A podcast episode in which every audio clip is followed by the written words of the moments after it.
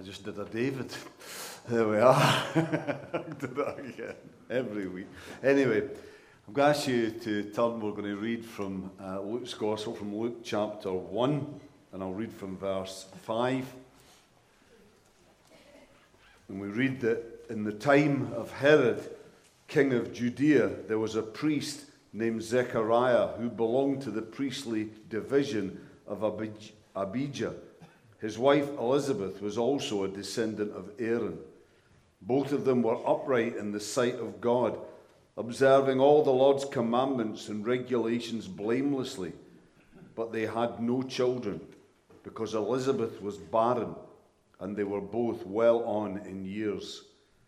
Once, when Zechariah's division was on duty, and he was serving as priest before God, he was chosen by lot, according to the custom of the priesthood, to go into the temple of the Lord and burn incense. And when the time for the burning of incense came, all the assembled worshippers were praying outside. Then an angel of the Lord appeared to him, standing at the right side of the altar of incense. When Zechariah saw him, he was startled and was gripped with fear. But the angel said to him, "Do not be afraid, Zechariah. Your prayer has been heard. Your wife Elizabeth will bear you a son, and you are to give him the name John. He will be a joy and delight to you, and many will rejoice because of his birth, for he will be great in the sight of the Lord.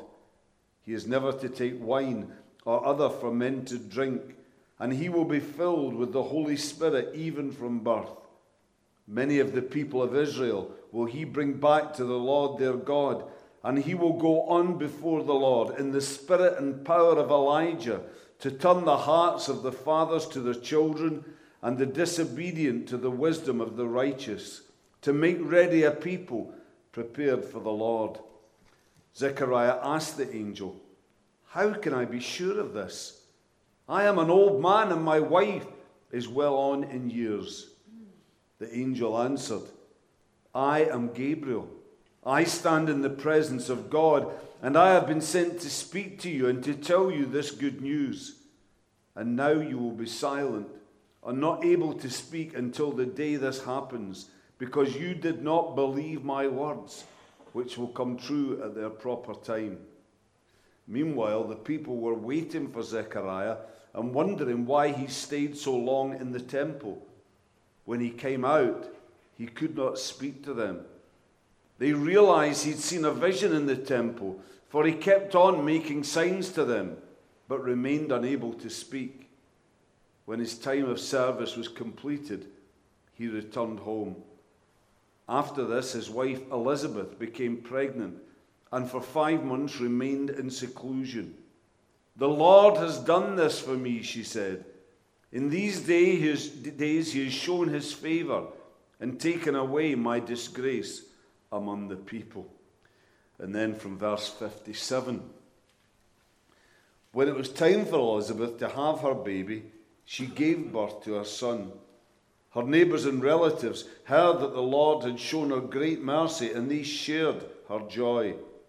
On the 8th day, they came to circumcise the child, and they were going to name him after his father, Zechariah. But his mother spoke up and said, "No, he is to be called John." They said to her, "There is no one among your relatives who has that name." Then they made signs to his father to find out what he would like to name the child. He asked for a writing tablet, and to everyone's astonishment, he wrote, "His name is John." Immediately his mouth was opened and his tongue was loosed, and he began to speak, praising God. The neighbors were all filled with awe, and throughout the hill country of Judea, where people were talking about all these things. Everyone who heard this wondered about it, asking, "What then is this child going to be?" For the Lord's hand was with him. Let's just come and let's pray together. Father, we want to thank you for your word to us tonight. We want to thank you for the way that you do come and do speak to your people, sometimes in direct, miraculous ways, as you did for Zechariah, but more often you speak to us just through your word and the power of the Holy Spirit. You convict us and lead us. And Father, we pray tonight that you will convict us and that you will speak to us through your word. And we pray also, as we think of the election coming during this week, we pray that we will take time to reflect on the big things of our faith, and that we will be guided as a people. We will seek to be guided as a people to vote in a way that links with the truths that we believe. Father, we know it's not easy for us to discern this, and we know that we may even come to different conclusions, but Father, help us to truly be a people of faith at this time. And we ask this now in Jesus' name. Amen. Now, all of us, I'm sure, were stunned recently to hear of another atrocity taking place on London Bridge, and it might seem impossible to imagine anything good coming out of a situation such as this. But one thing has, for me, brought something good. Because with millions of other people, I learned something of the life story of two incredible young people who otherwise would perhaps have passed through life unknown and unnoticed. Saskia Jones and Jack Merritt, who were both murdered on London Bridge. Jack Merritt, a young man who was described by his father as a beautiful, talented boy who died doing what he wanted. This young man studied law at Manchester University, and then he went on to do an MPhil in criminology at Cambridge. He could have had his pick of various high-paying jobs, but instead he decided to devote his life to the rehabilitation of prisoners, and he began working for the Cambridge University Institute of Criminology.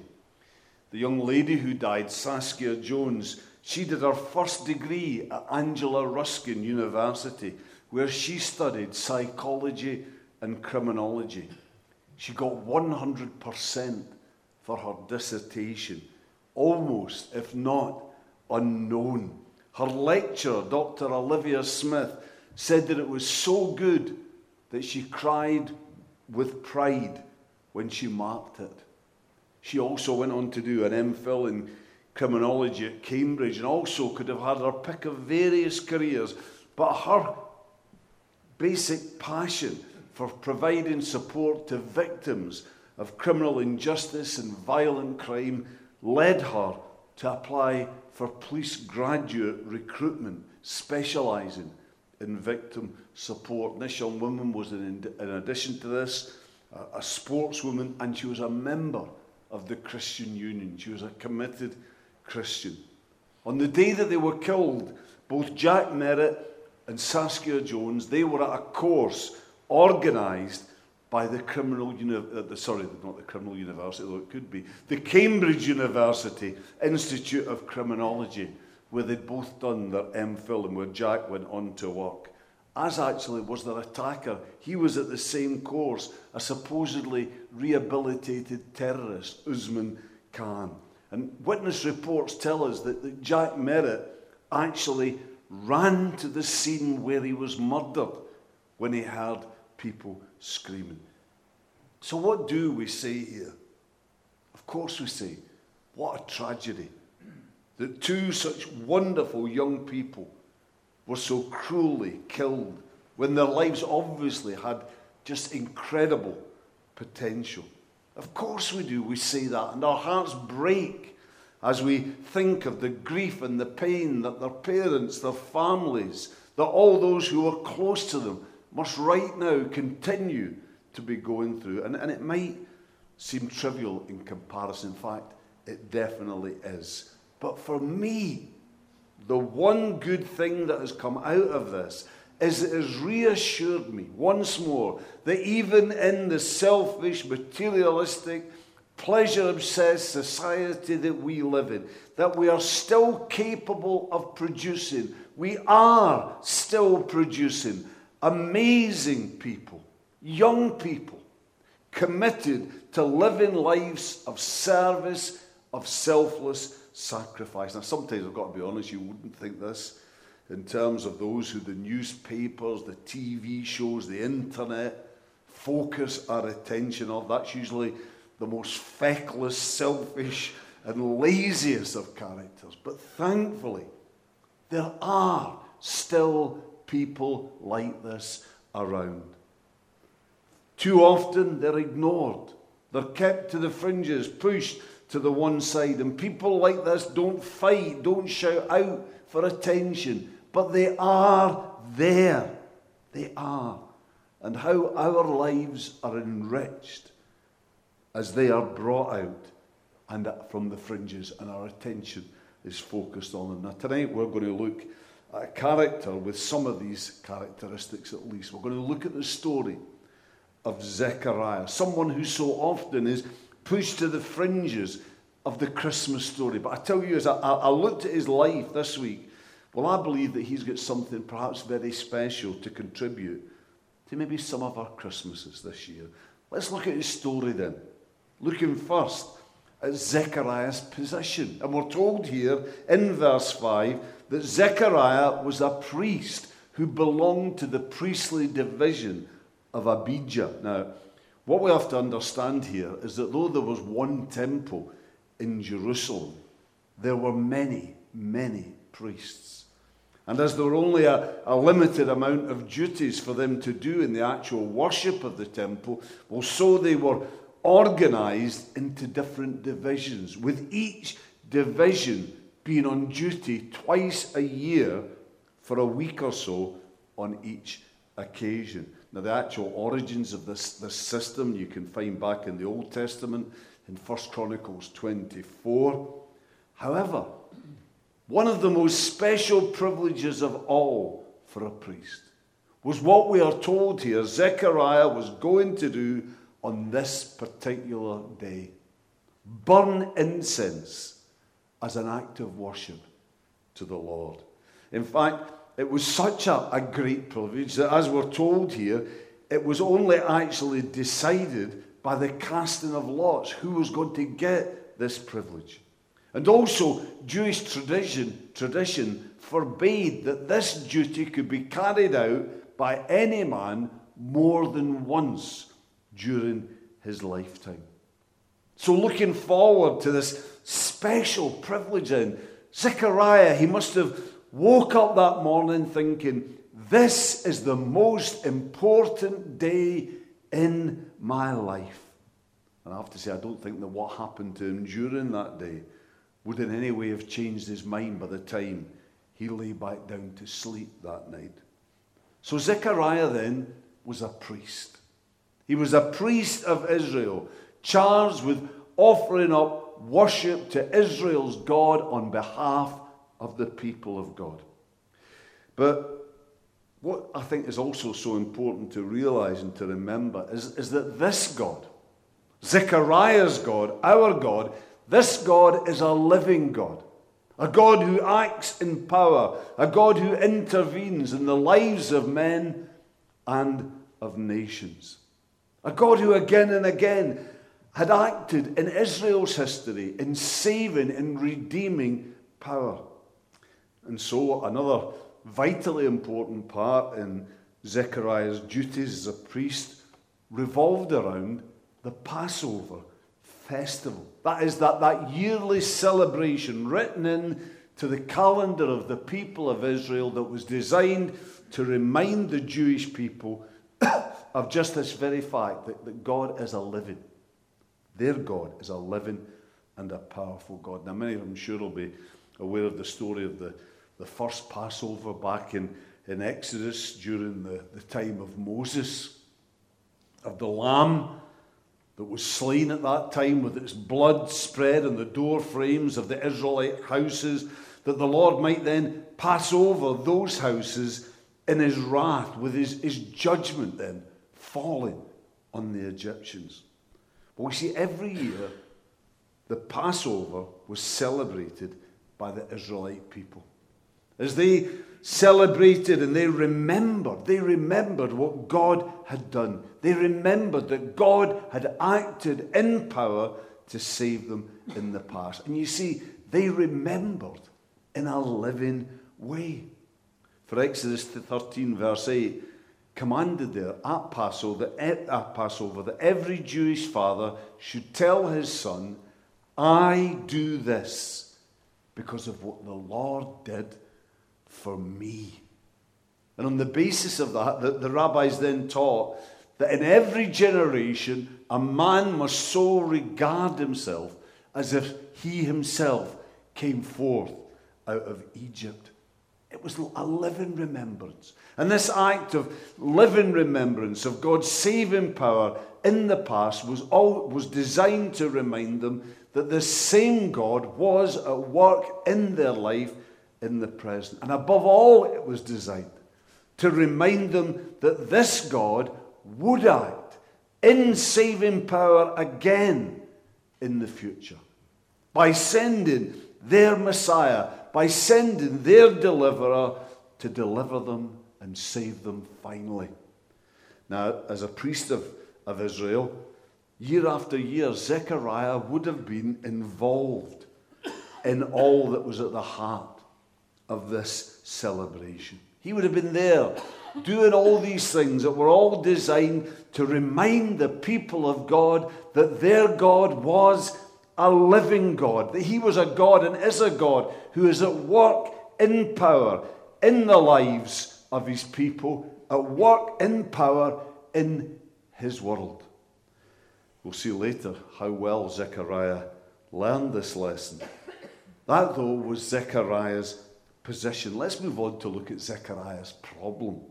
And at one level at least, Zechariah's problem was quite simply the fact that he and his wife Elizabeth were childless. As we're told here in verse 7, Elizabeth was barren. And as they were both well on in years, as they were both old, all hope of having children seemed long gone. Now you see, I think it's important for us to try to understand just what the significance of this was in their time and their culture. Just try and get into that mindset. Because you see, at this time, you had to have a child if you were going to be able to pass on your land, which was the all-important currency in the primitive society of that time. A child, and particularly a son, was vitally important for the continuance of name, for the continuance of family, etc. Because without a son, once you were dead, you would truly be forgotten. And that, for an Israelite, was perceived to be the absolute ultimate horror. That was the worst thing of all. In the light of all of this, then, not to have a child was usually seen as a sign of some kind of God's displeasure. That for some particular reason, God was holding back his blessing from your life.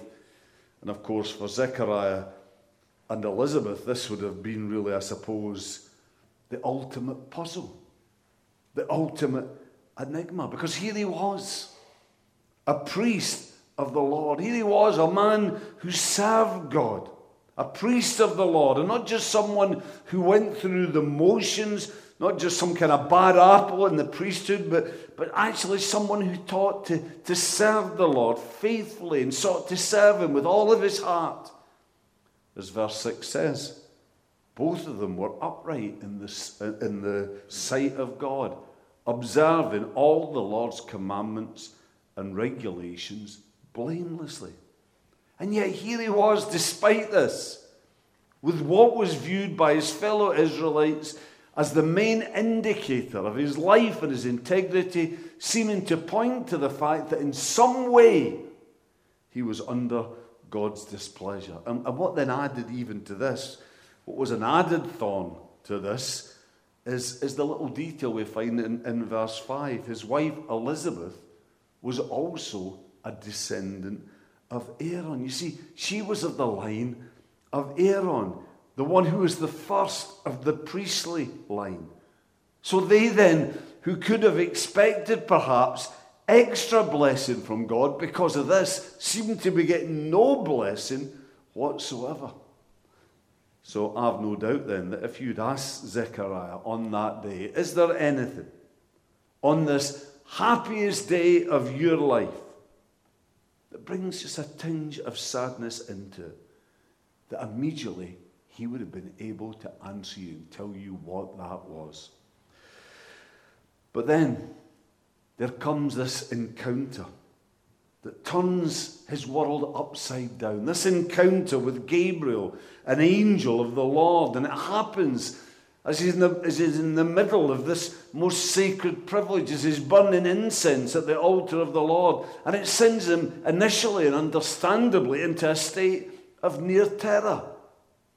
But then come the words of Gabriel that are intended to put his fears to rest. In verse 13, he says, "Do not be afraid, Zechariah, for your prayer has been heard. Your wife Elizabeth will bear you a son, and you are to give him the name John." Now, the interesting thing here, though, in the light of what's later said and happens, it's actually very much common sense. But what I think is interesting is that phrase, the tense that it's in, your prayer has been heard, the tense that's in the original demonstrates, shows, points to the fact that this prayer that was answered was a specific prayer in the past that was the prayer of Zechariah's life. You see, it wasn't his prayer at the altar. It wasn't a prayer that perhaps that day or that morning he'd prayed. No, it was the prayer of his life that was answered. A prayer that I believe later events make obvious he had by now stopped praying. It was this prayer that God here heard. But Gabriel goes on to make clear that in answering Zechariah's prayer, that the Lord wasn't only going to answer his prayer, no, he was also going to answer or begin to answer the prayer of the nation as a whole, the prayer of God's people. If you see, as we said, Israel awaited the day when their Messiah would come. That day when, as Malachi so beautifully puts it, when the Son of Righteousness would arise with healing in his wings. But as a precursor to this, though, Isaiah, he had prophesied in Isaiah 40 verse 3, that before the glory, the ultimate glory of the Lord would be revealed, that a forerunner would be sent to prepare the way of the Lord.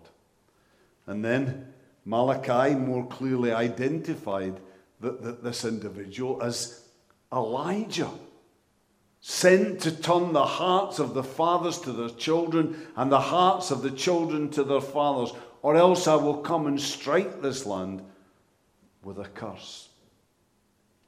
What Gabriel's saying now, though, what he's saying here, is that in John, whose name incidentally means the Lord is gracious, that in him, in John, this unique Elijah-like individual has come.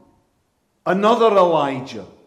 And that the day of the Messiah, the day of God's grace for Zechariah, Elizabeth, and all nations has at last arrived.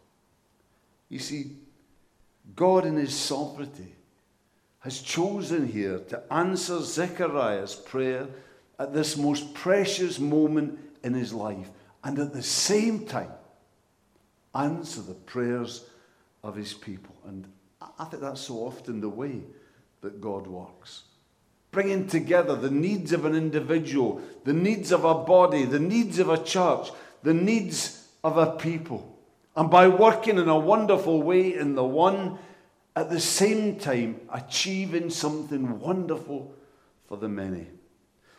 But as he does this here, he reveals, again, as is so often the case, he reveals here the problem that Zechariah felt was the problem of his life was actually a far lesser problem than that which lay at the heart of his life.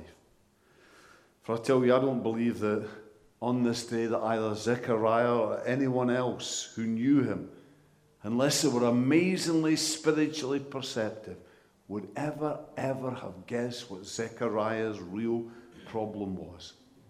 For it was faithlessness. It was faithlessness. Despite all that we've said about him, Zechariah's problem was faithlessness, a particular kind of faithlessness, but faithlessness all the same. In the sense that I believe Zechariah had faith in God as a concept. He believed in God. And as a man of integrity, as a sincere man, he was a man who then put his faith into practice. Luke says as much here, and we've already mentioned it, that he kept the Lord's commandments and regulations blamelessly. So you see then, as far as morality was concerned, as far as religious practice and lifestyle was concerned, Zechariah had it all. But though he had it in the head, and though he practiced it in the externals of his life, yet I believe that through the years, he had lost the reality of this faith in his heart. He believed in the idea of God. He believed in the concept of God. But over the years, he'd stopped believing in a living, acting, doing God. A God who works in the life of his people. A God who answers prayer. A God who can and does miracles. And no doubt his own circumstances played their own part in this. Now I base these comments that I'm making on Zechariah's statement in his reply to Gabriel. Because what does he say? What is his reply to what is a magnificent outline of God's graciousness to him and his people? What does he say? Verse 18, he says, "How can I be sure of this? I am an old man, and my wife is well on in years." You see, Zechariah doesn't question that this message is given to him by an angel. There's no hint of any dispute or doubt about that. But he does question that God would, that perhaps even that God could do such a miracle. He wants more evidence than the bare word of an angel before he is prepared to believe that this can happen. Now, I hope you can see how serious this was, because here we have a priest of God, a representative of the living God, refusing to believe his God's word, refusing to believe then that his God works. With this not only involving himself, because as Gabriel makes clear here, what God in his grace was going to do for Zechariah was but a small part of what he was going to do for all mankind. So you see, Zechariah's refusal to believe, and this is, by the way, so often the case, didn't only affect his own life, but affected the life of others, because it affected the basis of the gospel itself. For if God would not, or God could not, restore the processes of nature in Elizabeth's body, what hope was there then that creation itself could ever be delivered from its bondage to decay? Yes, and if God could not revive her aging body, how would he ever raise from the tomb the body of Jesus when it was already dead for 3 days? This was a serious problem then in a servant of God. And let's please not fool ourselves that this was or is untypical. Because since man's fall into sin, disbelief has always been our natural inclination. That's our inclination in the flesh, to disbelieve. You know, we sometimes maybe imagine that true disbelief is a kind of fairly modern phenomena. It's a result of modern scientific skepticism. But that's not the case. It's maybe more widespread, but disbelief has actually been with us since the fall. And all that modern man's twisting of science and the evidence has done is just to add a little bit of fuel to a fire that was already burning fiercely. The result of this, though, we're told, is that Zechariah was struck dumb. And this wasn't excessive or vindictive or arbitrary, because God's never like that. That's just not who God is. Rather, this is the righteous, just, and proportionate reaction of God to sin in the life of one of his people. For in just a few minutes, Zechariah was expected to go outside, and as duty priest for the day, he was expected to pronounce God's blessing on his people. But how could it be right for a priest who might have had a theoretical faith in God, but who actually lacked a living faith in God? How could it be right for him to pray for God's blessing? So fittingly then, the Lord took Zechariah's voice away, and as he did so, he took his ministry away as well. Now, what I want just to suggest to you here is that I think that what we find happening here in Zechariah's life, we can see paralleled in the lives of too many Christians.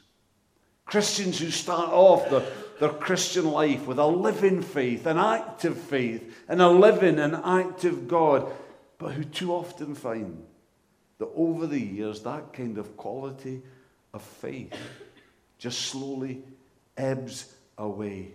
Because, as we've said, it's against our sinful human nature. Faith is against our human nature. Disbelief is what we are by nature. And the evil one, he will always do whatever he can to weaken and destroy any kind of active, dynamic faith. Challenges to faith, temptations to take us away from faith, they'll always be there, laid in our path in abundance. Now, we need to say here that while there are some who, when this happens, succumb and just seriously backslide, just fall right away, yet there are others who, like Zechariah, who don't obviously seriously backslide. There are sincere Christians, people of integrity, people who will hold to the commitments that they've made and will continue to seek to live moral, upright lives, those who will always fulfill what they see as their Christian duty. You know, going to church, giving, praying. They'll do it because they believe in duty, because they believe in holding to their promises. They believe in doing the right thing. And because they still believe in God as a concept, in theory. But their faith has actually lost its reality. It isn't a living faith, a living thing for them anymore. But you see, we look at them, and from what we see on the outside, all seems to be well. However, inside, because they've lost this dimension of living faith and a living, active and personal God, inside, they're cold and they're dead. And their joy in the Lord has long gone. And while they might still be going through the motions of ministry and of service, yet that ministry brings little blessing to others and no sense of real fulfillment to them. So, when this is where we are, what can we do to change things? What can we do to get the life and the fire and the passion back in our lives? Well, we'll try and look at that as we look finally here towards the end of Luke 1 in those final verses at Zechariah's prophecy. Now, we're not going to look in detail at every bit of this prophecy. We're not going to do that. But what I want to just very briefly draw out from it for you is that Zechariah was repentant. He was obedient. And he placed his faith again in a living and a real way in God. And as he did so, all that he'd lost was restored to him.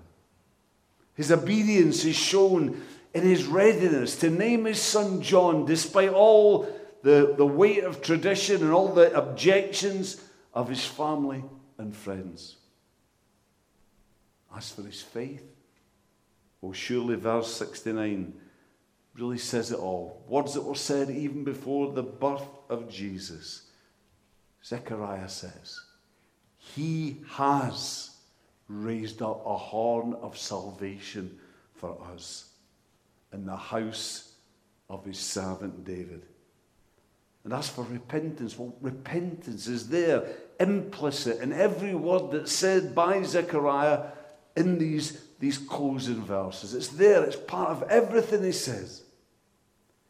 But we talk a lot, don't we, at this time of year as Christians, about God's greatest gift. His greatest gift, a baby, but more than a baby. Jesus as Savior and Lord. But I wonder, is there maybe another gift that God wants to give to some of us this year? Could it be that this Christmas, God wants to give you back your joy in him? Could it be that this Christmas, does he maybe want to give you back an area of ministry and service? Could it be that he wants this Christmas to rekindle again the fire and the passion in your heart? Now, all these things, I believe, or at least the beginning of them all, are only one true heartfelt prayer of repentance away. That's how far it is. Because our God is an unchanging God. And that means if things have changed between you and him, that means it's not because he's changed. It's because you've changed. And you can sort it out. You can get things right again. What he did for Zechariah, he is ready to do for you. God's desire, what he wants, is he wants to again fill your life to the brim with all that's good. And he will. He can and he will. As you turn to him and open your heart. Let's come and pray. Father, you know what we're like as people. You know how easily we can fall into faithlessness. We know how the devil does all that he can to steal away our joy, to steal away that active spark of faith, to make Christianity into a duty, just something we go through and something we do, rather than it being a real, living, powerful relationship with you. Oh, Father, we pray. If that's where we are tonight, help us tonight to face up to that. But more, help us to repent of it. Help us to deal with it before you. And bring us back into a love relationship with a powerful, loving Heavenly Father. And this we pray now in Jesus' name. Amen.